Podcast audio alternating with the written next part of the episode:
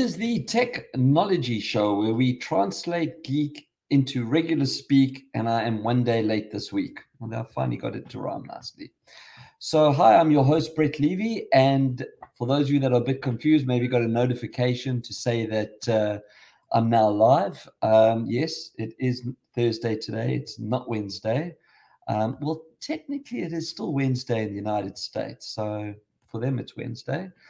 Um, but I actually got myself truly and uh, helplessly uh, sidetracked because of Amazon Prime Day. Um, I went down a rabbit hole of great deals and great offers and that. So I thought I'd prepared the show. I'm going to do the show. Um, and I'm going to just do it on Thursday and see what happens. So, uh, yeah, bear with me. Um, it's, as I said, one day late, but better late than never, as they always say. So, in Things with AZ, and I have to just pause for a second. Don't know if you noticed, if you are watching the show as opposed to just listening to it.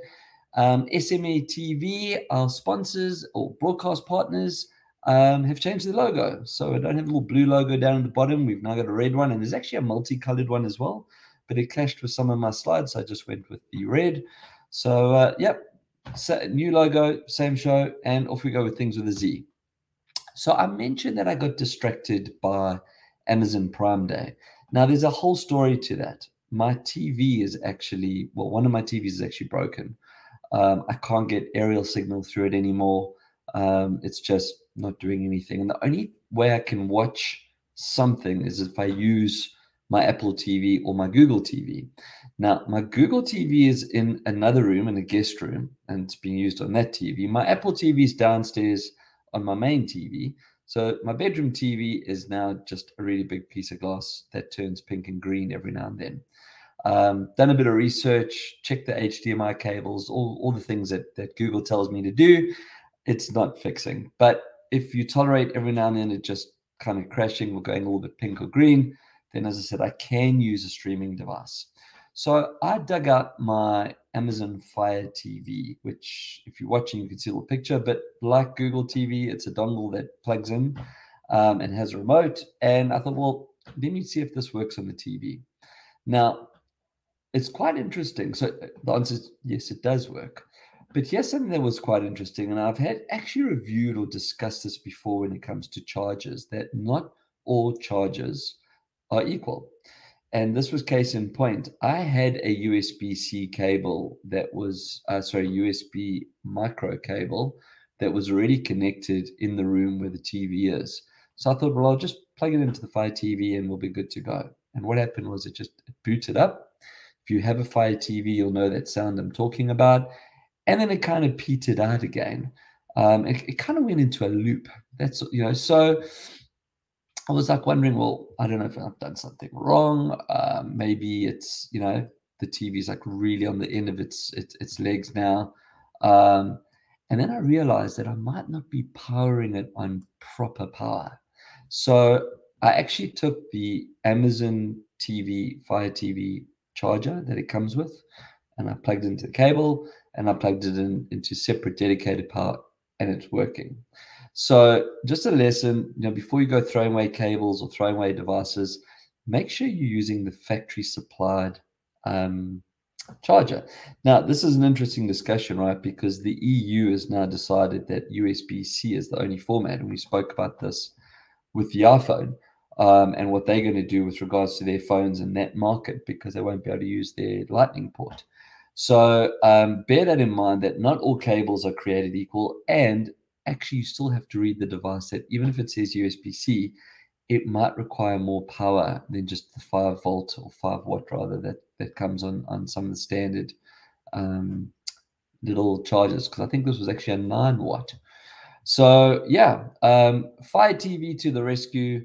Um, I must say it's been a while since I've used the Fire TV, and after using Google TV now, I can see that there's quite a, a similar interface. I'm not sure who copied who, um, but the navigation was quite similar.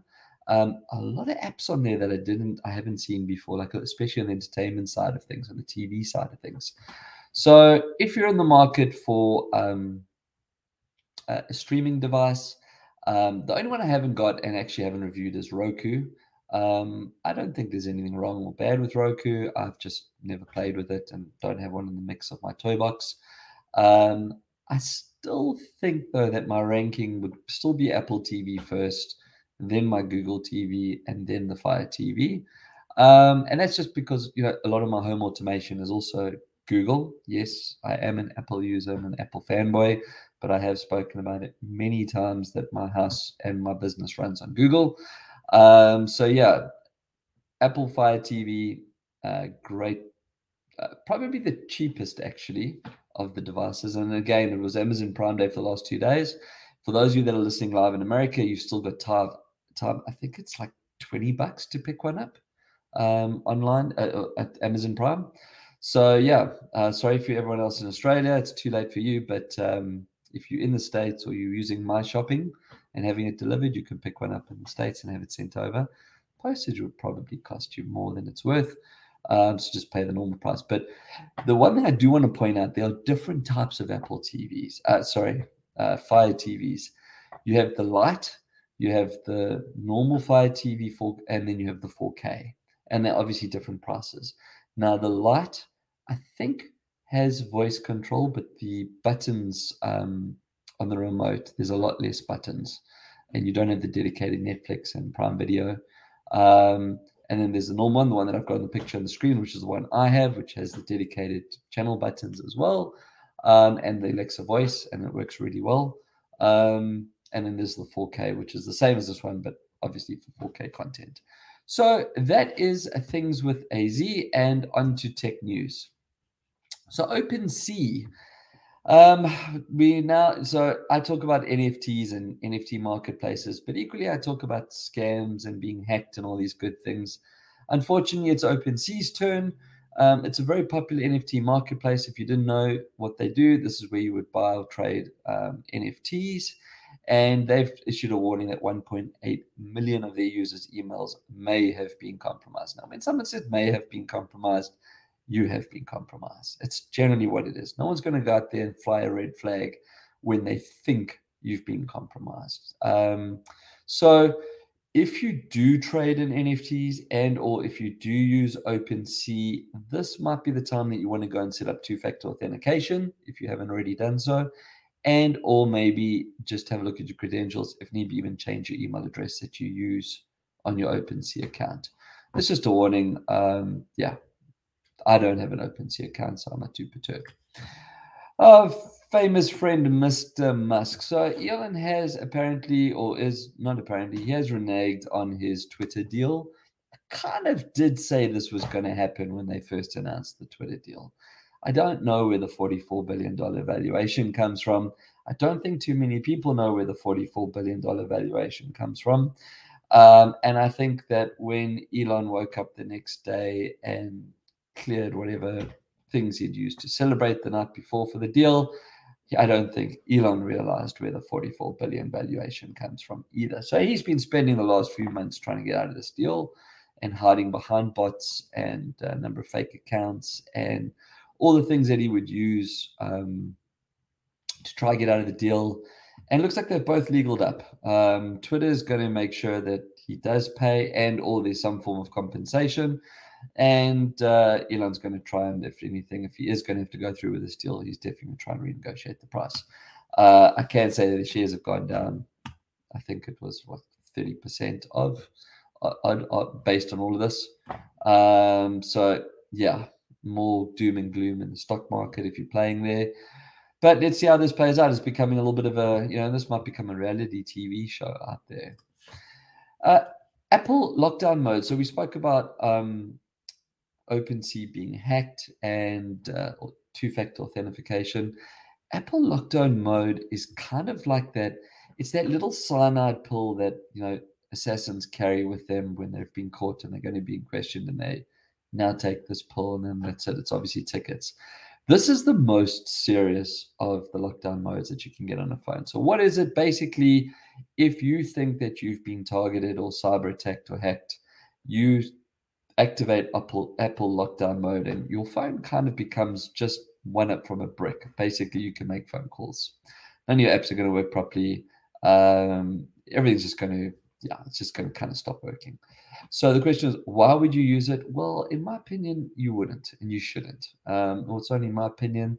There's a lot of security experts out there that feel that it might actually be more trouble than it's worth because once you activate it and everything stops working on your phone, um, the hoops you're going to have to try and jump through to undo it are going to probably be more painful than whatever was hacked on your phone. And remember, Apple iPhones generally don't get hacked and they're not really spyware and um, you know malware um, well spyware malware sorry aren't really successfully implemented or executed on those devices so it goes back to the rule of thumb don't go do anything on dodgy sites don't go well don't go visit dodgy sites have a dedicated device for your dodgy sites um, and a dedicated network use a 4g connection with a little dongle use a computer or phone if that's your preference, um, and do what you need to do on the dodginess full sites of the world to your heart's content. But don't do it on your main device. It's just going to cause problems for you.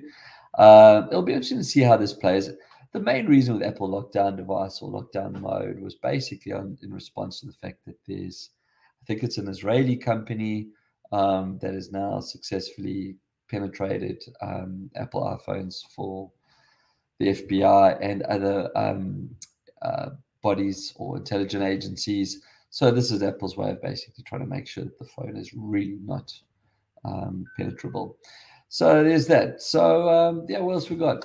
Um, okay, so speaking of security um, and the FBI, they've warned people that they've warned now that people are using deepfakes to apply for work from home jobs. So when I first read this article, I was like, oh, that's quite interesting if you're watching the show, you'll see up on the screen I've got a real guy and a deepfake uh, Tom Cruise guy. Uh, and if you look at the picture, it's really good. I mean, this guy's good. Like he's he, the deepfakes work really well. So why is this happening? Well, with us working from home for the last two years, um, your interview has been via Zoom or Teams or WebEx or whichever it is. So the ability to create a deepfake, um, and even one step further, an AI deepfake um, is happening. People are now applying for jobs where you know they can just be interviewed or apply online and maybe put pictures online and so on, um, and then you know using that to get work, and then from there they're now inside the company, and once they're inside the company, well, they can do all kinds of things. So you know, corporate ID databases, um, things like that, personal information, email addresses, Ask OpenSea. These can obviously all be stolen and hacked. So just be careful. Um, some of the telltale signs that you you you are interviewing a deep fake would be like the voice spoof doesn't quite work like the audio sometimes doesn't sync um, with the voice when you're asking questions um, and then if someone's if, if there's a, a sneeze um, or a cough it's not always reflected in the visuals right so if the person speaking but the visual that you're seeing is different and they sneeze and you don't see the face sneezing chances are it's probably a deep fake.